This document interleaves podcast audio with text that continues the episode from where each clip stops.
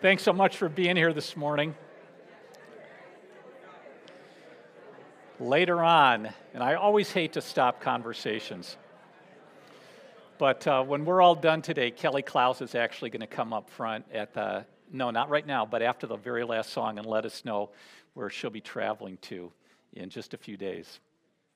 Uh, let's pray together, uh, and then uh, we'll open up to Nehemiah chapter 6. Father, thank you so much that, that as your people we can gather together in the name of your Son, Jesus, and we can sing your praises, and we can remember what our Savior did for us on the cross, and, and now we can bring our requests to you together. And we know we can pray at any given time when something comes into our mind and, and uh, is on our hearts, and, and that before we even ask, you know you know what we need, and you tell us you're good and you're wise. And so, thank you so much that this morning, as we bring these requests to you, we're praying together. And we would ask, Father, that you would give your strength to Keith Cargan and Bill Nixon, who are just not feeling well right now uh, with uh, pneumonia and COVID. Uh, give them your strength.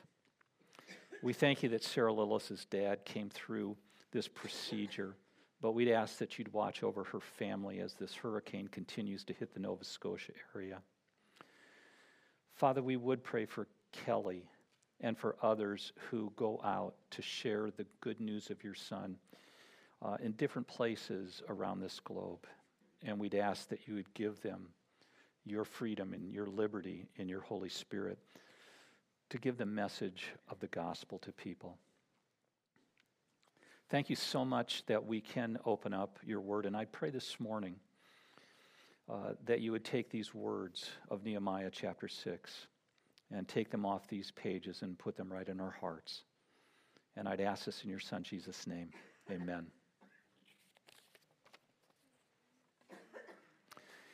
We are just about halfway through the book of Nehemiah.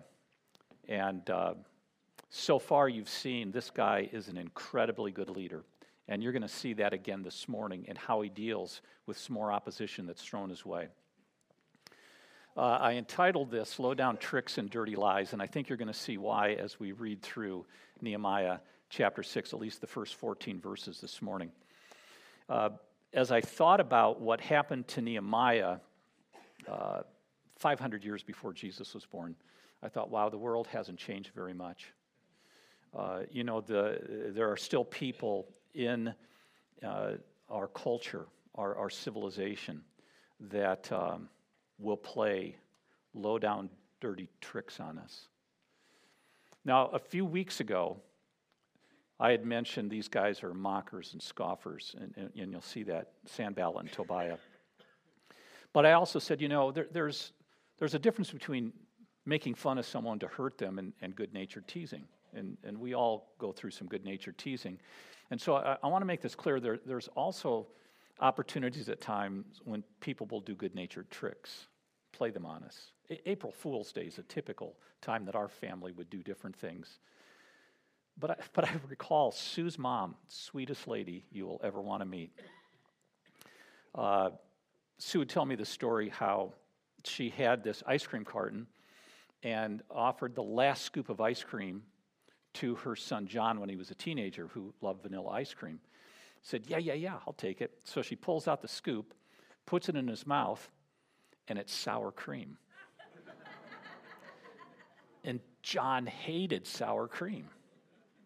Now, that's an example of kind of a, a good natured trick. That's not what we're going to see today. You know, a, a low down dirty trick is generally hatched to hurt someone, make them look foolish, uh, damage their reputation, take something away from them that's theirs. And, and we might think very quickly of the scams that come through emails or phone calls. But, uh, but a low down dirty trick is really a purposeful lie in action, and, and it's meant to do harm. And, and it doesn't just happen with phone scammers, it, it happens in politics. Uh, it happens in the business world. It occurs in sports and, and uh, in the halls of the school. It, it dates all the way back to the Garden of Eden, doesn't it? As a matter of fact, the Bible is uh, full of dirty tricks and lies by some who should have known better. And when I say that, I'm thinking about Jacob in the Old Testament and what he did with his father Isaac and his brother Esau.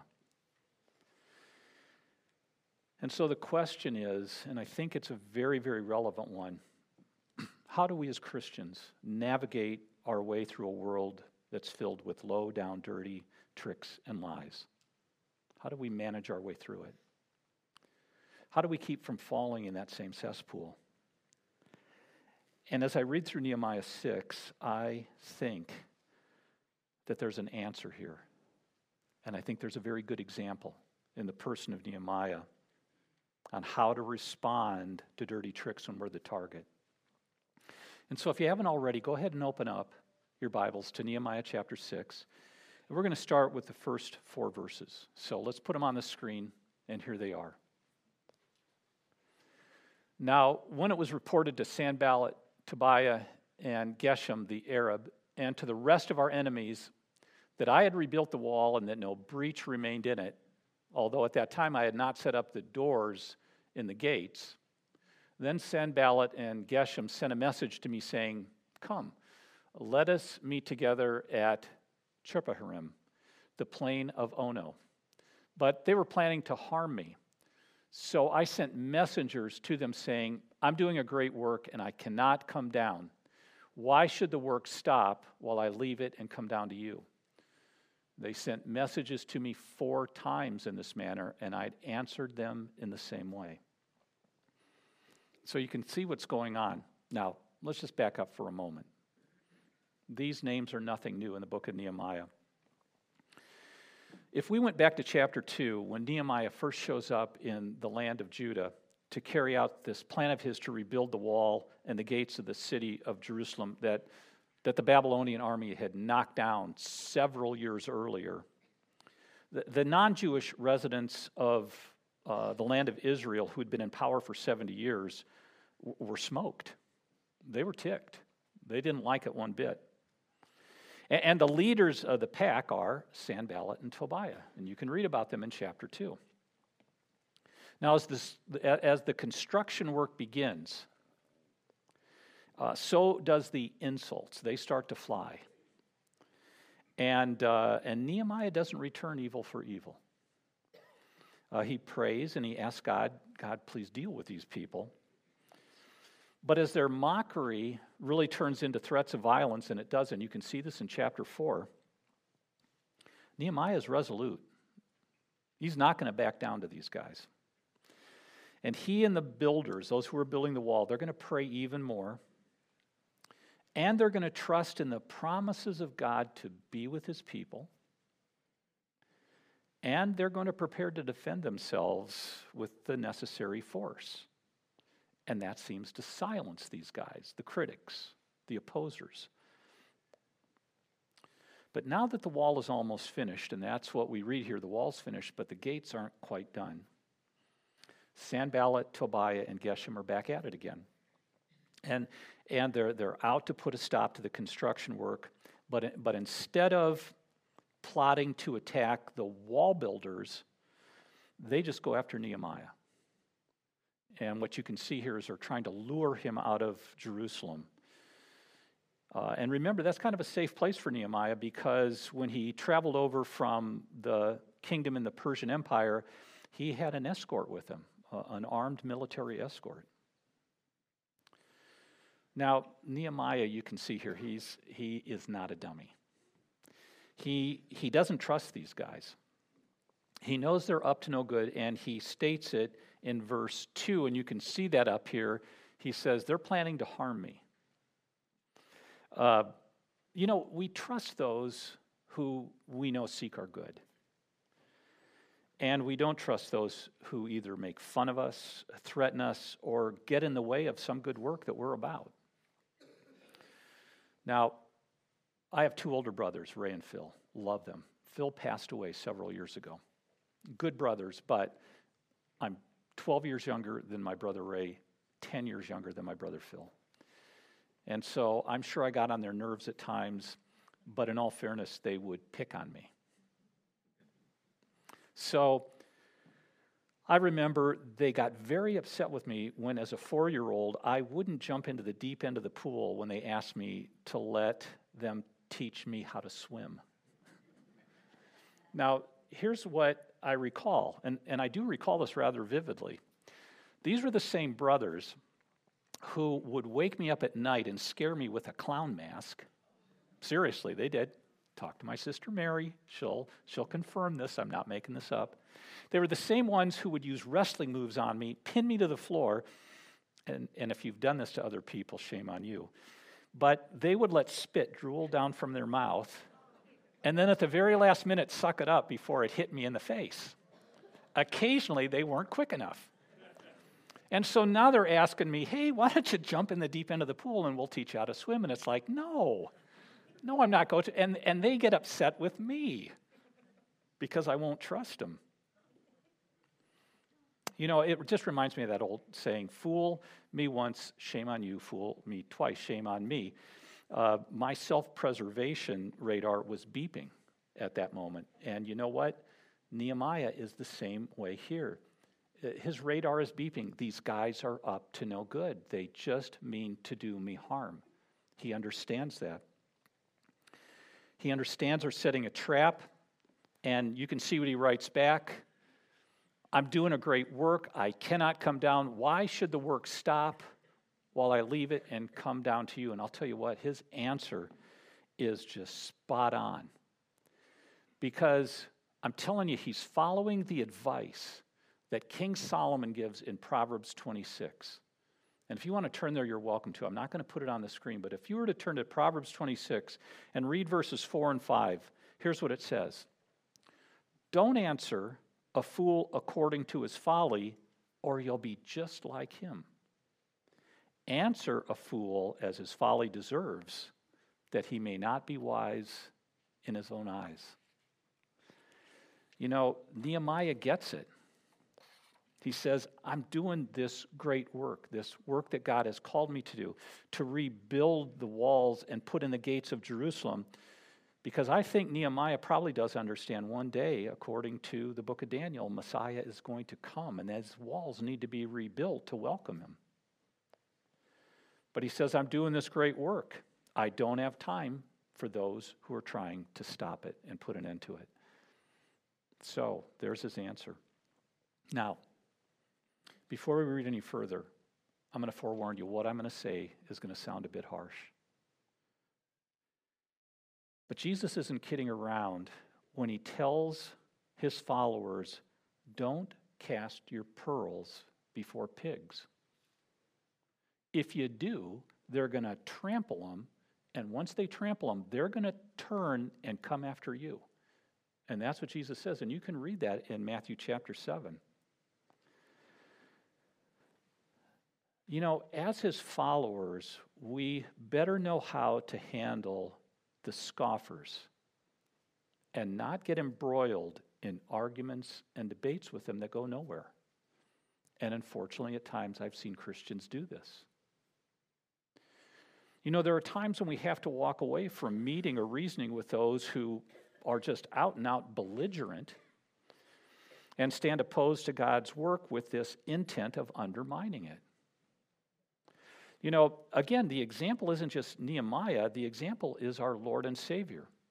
Think about it. The Pharisees approach Jesus and they tell him this. They tell him, hey, Herod is out to kill you.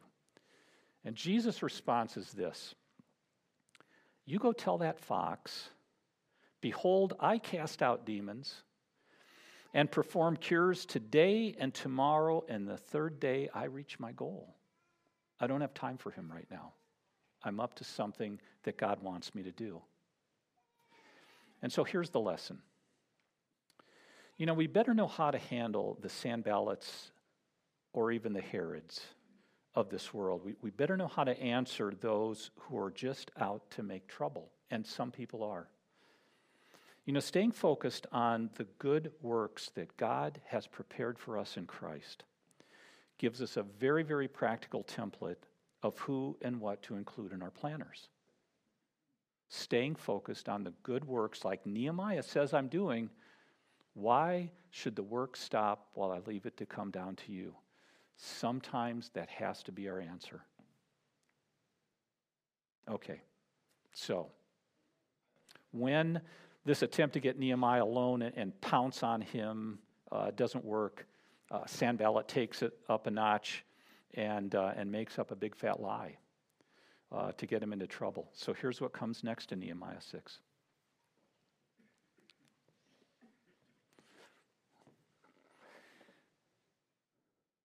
Okay, when I entered the house of Shemaiah, the son of Delaiah, the son of, the son of Mehetabel, who was confined at home, he said, Sorry, you went too far. I went too far. Let's go back. There we go.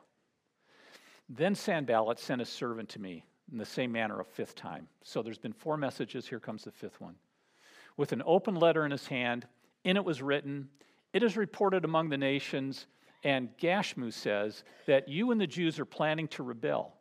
Therefore, you're rebuilding the wall, and you're to be their king, according to these reports. You've also appointed prophets to proclaim in Jerusalem concerning you, a king is in Judah. And now what will be reported to the king, the Persian king, Artaxerxes, according to these reports. So come now, let us take counsel together. Come on, let's meet.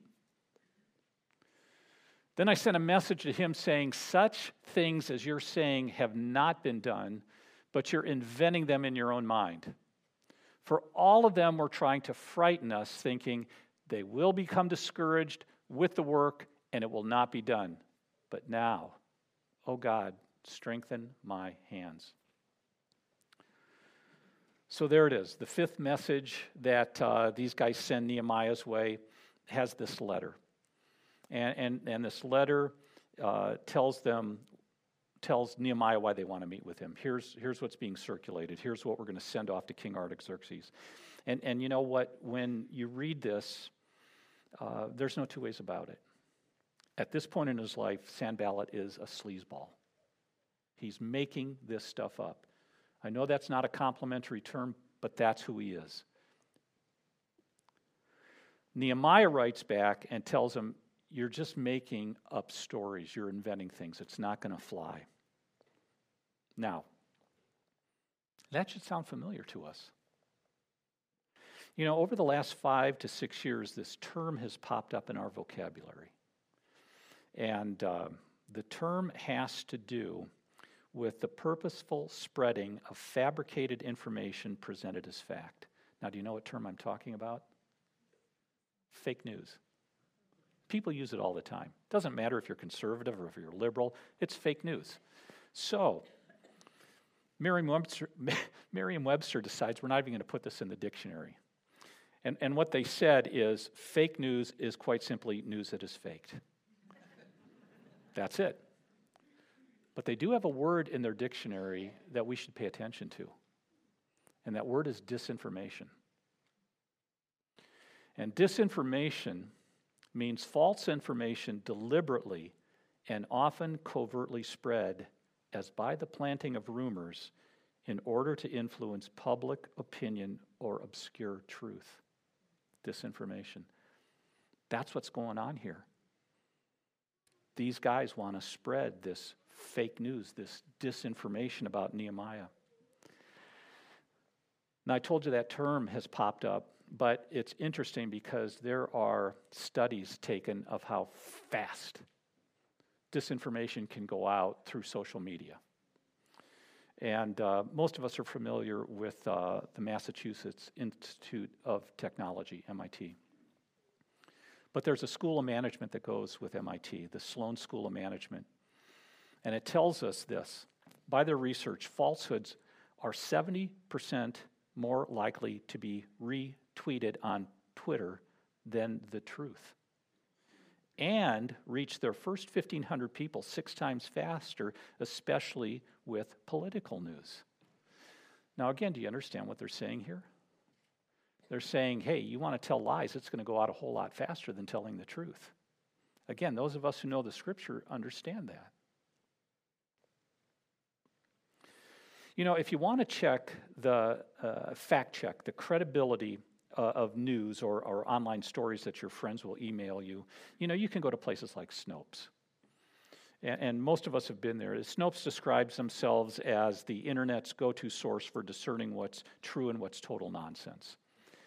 Uh, there's, there's other places you can go to. You can go to uh, politifact.com, which reports on, and I'm quoting this, the accuracy of statements made by elected officials, candidates, their staffs, lobbyists, interest groups, and others involved in U.S. politics. And so what they do is their statements receive either a thumbs up on the truth or the qualification that says pants on fire. That's how they do it. I tend to watch uh, the local news station KCRG, and I know they come out with these I 9 uh, fact checks all the time on political candidates. And the reason is simply this people print lies about others. It's taken place in Nehemiah chapter 6 right here. Nehemiah is not setting himself up to be the next king. That's not why he's rebuilding the wall. He's already told Artaxerxes, he already has his permission. This is just a bold faced lie. It is a low down, dirty trick to tarnish his reputation.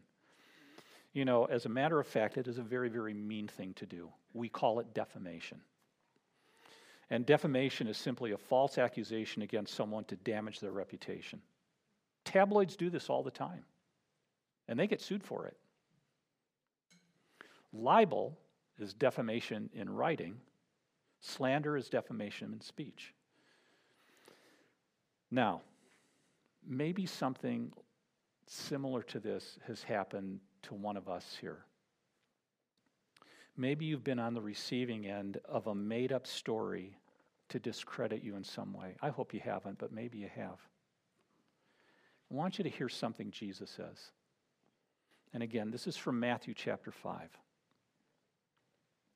He says, Blessed are those who've been persecuted for the sake of righteousness for theirs is the kingdom of heaven.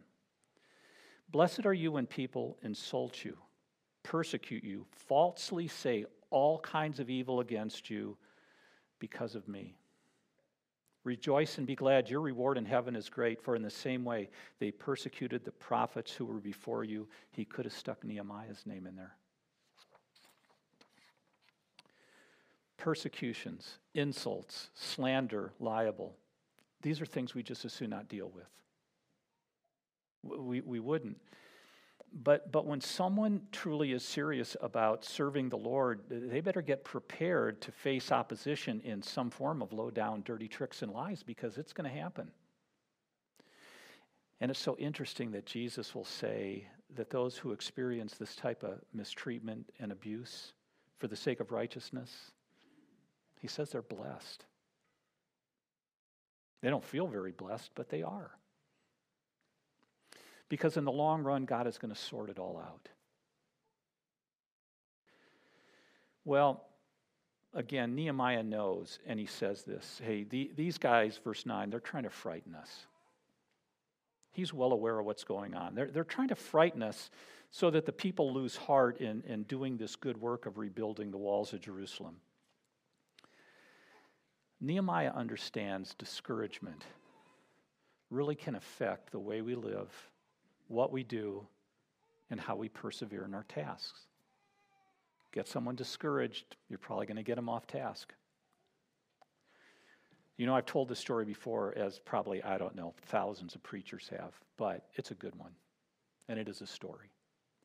It's a legend. And the legend goes like this that the devil once advertised his tools. He said, I'm going out of business and I'm selling all my tools. And so when the prospective buyers assembled, there was this one wedge shaped tool that said not for sale. All the other ones were for sale. And asked to explain why this was, the devil answered, I can spare all my other tools, but this one. It's the most useful implement I have. It's called discouragement. and with it I can work my way into hearts otherwise inaccessible. When I get this tool into a person's heart, the way is open to plant anything there I may desire. And that's why I say get anyone to give into discouragement and, and watch, watch their faithfulness to God's work kind of dissipate. Well, you can see here, Nehemiah doesn't just send a message back to Sanballat where he says, You're, you're making these things up, verse 8. He also sends a message to the Lord. And if you go down, you can see this. He says, Now, O God, strengthen my hands. So he prays. And we've seen this all throughout the book of Nehemiah what a godly leader is and every time something happens, he turns to the Lord and asks for help. Strengthen my hands. Give me the, give me the strength to stay the course, keep up the good work. All along, we, we've seen this leader be a, and I'll call him a take it to the Lord in prayer kind of man. And by the way, I like that hymn. What a friend we have in Jesus. And in particular, I always think about one of the lines from that song. And it goes like this It goes, Have we trials and temptations? Is there trouble anywhere? We should never be discouraged. Take it to the Lord in prayer. That's a great, great line. Uh, I wish the writer would have said, uh, when we feel a bit discouraged, take it to the Lord in prayer, but he didn't. It, it, you know, we should never be discouraged. You know, the unfortunate thing is you get pounded on enough by those who know how to hurt you. And I guarantee you're going to grow weary and feel just like Job did. But now, oh God, strengthen my hands. That's a great prayer. Well, there's a final attempt to stop the work. We, we, we read it a little bit already. Let's go to the next slide. This is, this is kind of that third and final attempt. One more low down, dirty trick and they try baiting Nehemiah with some scare tactics. Nehemiah writes, When I entered the house of Shemaiah, the son of Delah, Deliah, and Mehetabel, who was confined at home, he said, Let's meet together in the house of God, within the temple, within the actual temple building. And let us close the doors of the temple, for they are coming to kill you, and they're coming to kill you at night. But I said, Should a man like me flee? And could one such as I go into the temple to save his life? I will not go in. Then I perceived that surely God had not sent him, but he uttered his prophecy against me because Tobiah and Sanballat had hired him. He was hired for this reason, that I might become frightened and act accordingly in sin so that they might have an evil report in order that they could reproach me. Remember, oh my God, Tobiah and Sanballat according to these works of theirs, and also to Noadiah the prophetess and the rest of the prophets who were trying to frighten me. So there's the third thing. You know, uh, these bad guys are trying to set him up and, and make him look like a coward. And, and then once they make him look like a coward, if they had a video camera, they'd turn it on him, you know, and, and show, hey, look, he's running to the temple and he's hiding in the temple. And then they'd, they'd post it on Facebook and YouTube. That's what these guys are up to. The plot is very simple get this insider, Shemaiah, get him to tell Nehemiah that the bad guys are coming to kill him at night and he needs to hide in the temple. Now, this name, Shemaiah, it's a very, very common name in the latter part of the Old Testament and in the book of Nehemiah. And, uh, and again, if you were to look this up in a concordance study, you know, there's a Shemaiah who's working on, on the wall, and, and there's a Shemaiah who's a priest, and, and there's one who's a Levite, and, and there's this guy. Um, and, and Nehemiah pinpoints this guy's heritage because he wants us to know this isn't one of the good Shemaiahs. Now, again, we probably know all sorts of people with the same name, but sometimes we identify them with their last initial. You know, I can remember we had a bunch of Michaels at Cedar Valley Christian School when I was principal. So it was Mike D and it was Mike P and it was Mike S. There was another Mike P, and so that one was tougher. But but you get, you know, this name. Joel isn't a very common name, at least when I was growing up. It is now. There's there's Joel Andrew, Joel Rodriguez, Joel D'Souza. But it wasn't a common name when I was growing up. And I remember my sister Mary telling me that one time she asked the hostess of a picnic if she could invite Joel to come eat at the picnic. And the hostess said, You know, he's, uh, he budges into conversations and then he dominates them. He tends to be a bit obnoxious. Mary looked at her and said, I've never heard anyone say that about my brother Joel. And the hostess said, Your brother? oh, I was talking about, and she named another Joel. But it's like Nehemiah knows there are some really good Shemaiahs out there, so I'm going to tell you who this guy is. He's the son of Delaiah, son of Mehetabel. And by the way, if you were to look up these names in the Bible, and again, here's the conclusion I've drawn Delaiah is a name that's going to occur in chapter 7 of a family of priests. And this family of priests could not prove their Jewish heritage. And so they weren't allowed to go into the temple, they weren't allowed to minister. Hey, I don't remember Hitachi being part of son of Hitachi. Mehetabel, the only other place this name occurs in Scripture is in the heritage of the Edomites. Now, that's the descendants of Esau. And so there's something very, very sketch about this guy, and I think Nehemiah is bringing it out.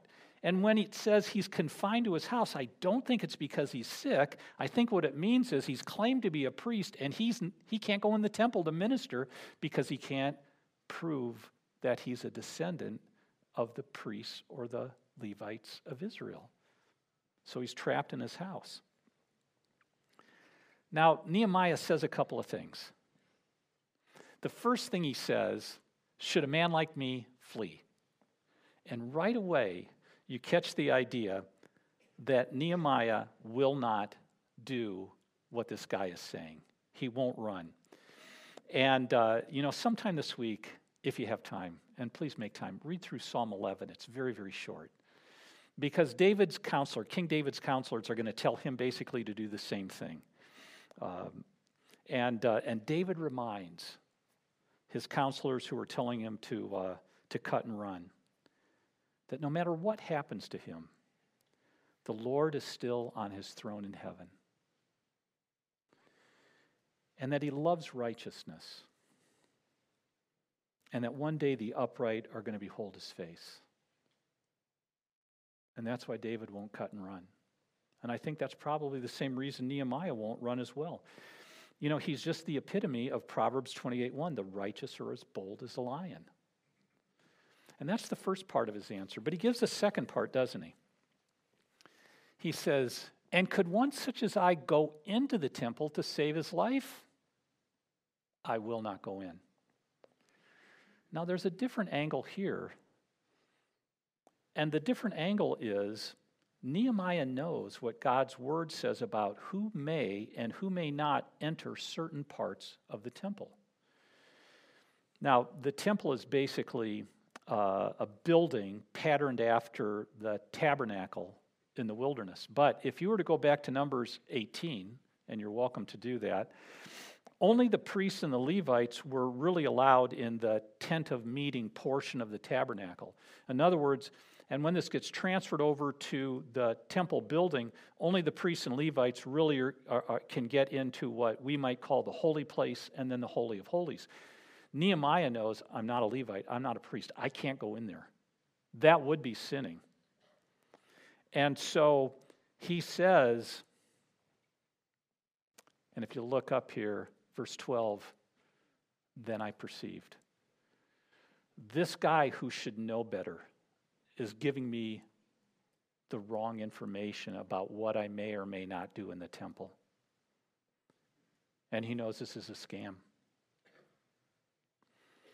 You know, this second statement that Nehemiah makes really is a very clear example of how to discern false prophets, false teaching, bad doctrine, and steering clear of low down, dirty tricks and lies.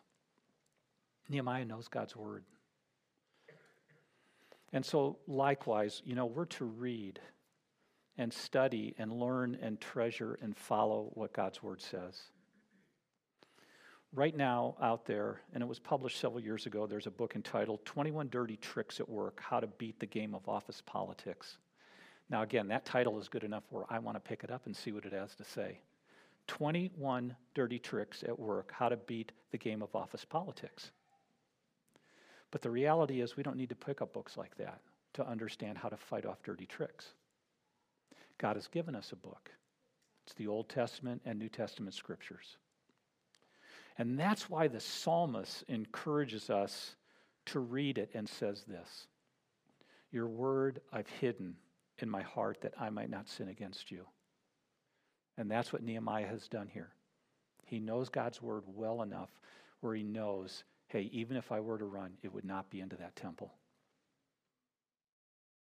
Okay, I'm going to wrap this up. You know, there's going to be people like Sanballat and Tobiah and Geshem who will try at times to sidetrack us. Uh, and they'll do it with lies and low down dirty tricks. Trying to keep us really from the tasks that God has given us. They're, they're going to try to frighten, they're going to try to discourage, defame, get us to do what everybody knows is wrong. You know, these low down dirty tricks and lies of Nehemiah's adversaries are reflective and indicative of the schemes of the one who Jesus calls the father of lies. Sanballat, Tobiah, Geshem are following in the footsteps of the one who has ensnared them. The devil, he is always a destroyer, he is not a builder. And the forte of the devil is to tell very, very clever lies to get people to do his will, not God's. And for unbelievers, this means he uses scads of dirty tricks to get people to doubt or deny God's existence or ignore his offer of salvation or redefine what sin is or righteousness is. For believers, the devil's spiritual dirty tricks and lies come in very, very subtle ways that cause us to overlook God's holiness, undervalue the grace that we've received from Him in Christ Jesus. And when that happens, our humility begins to wane and our arrogance begins to wax. And I hope you understand what I'm talking about. So that instead of becoming mature in faith, what happens is we begin to revert to childish ways, really wanting to be served rather than to serve, wanting our own way, paying attention to what brings us pleasure over what really brings us purpose in this life, walking in the good works of God. Now, I talk about unbelievers and I talk about believers, and obviously I've drawn a line in the sand. I hope that all of us here today have come to the place where we've trusted in Jesus Christ as our Savior. That's the only righteousness we'll ever have before God. I asked a question at the beginning. Let's go to the final slide. Oh, it's up there already. How do we navigate our ways through a world filled with low down, dirty tricks and lies? Well, the answer is by being steadfast in the work of the Lord treasuring His word in our hearts, asking Him for strength when we feel helpless. You know, I'm guessing all of us have been on the receiving end, one time or another, of various forms of these lies and low down dirty tricks. They're nothing new. But they seem to be occurring more and more with our increasing dependence on and, and our attraction to social media. So I want to say this beware. Beware of being more devoted to your favorite news source than you are to walking in the good works God has prepared for you in Christ. beware. Watch out. Watch out if you're more enamored with places like Facebook and YouTube than with what's written in God's Word itself. Watch out. And mind how you go. If you're spending more time texting with others than talking to God, mind how you go. Okay, next Sunday, we're going to wrap up chapter 6. We're going to finish reading about how this broken down wall was finally finished. Finished in 52 days, and we're going to see who Nehemiah gives the credit to. Let's pray together. We're going to sing a final hymn, and then Kelly's going to come up and share a little bit with us.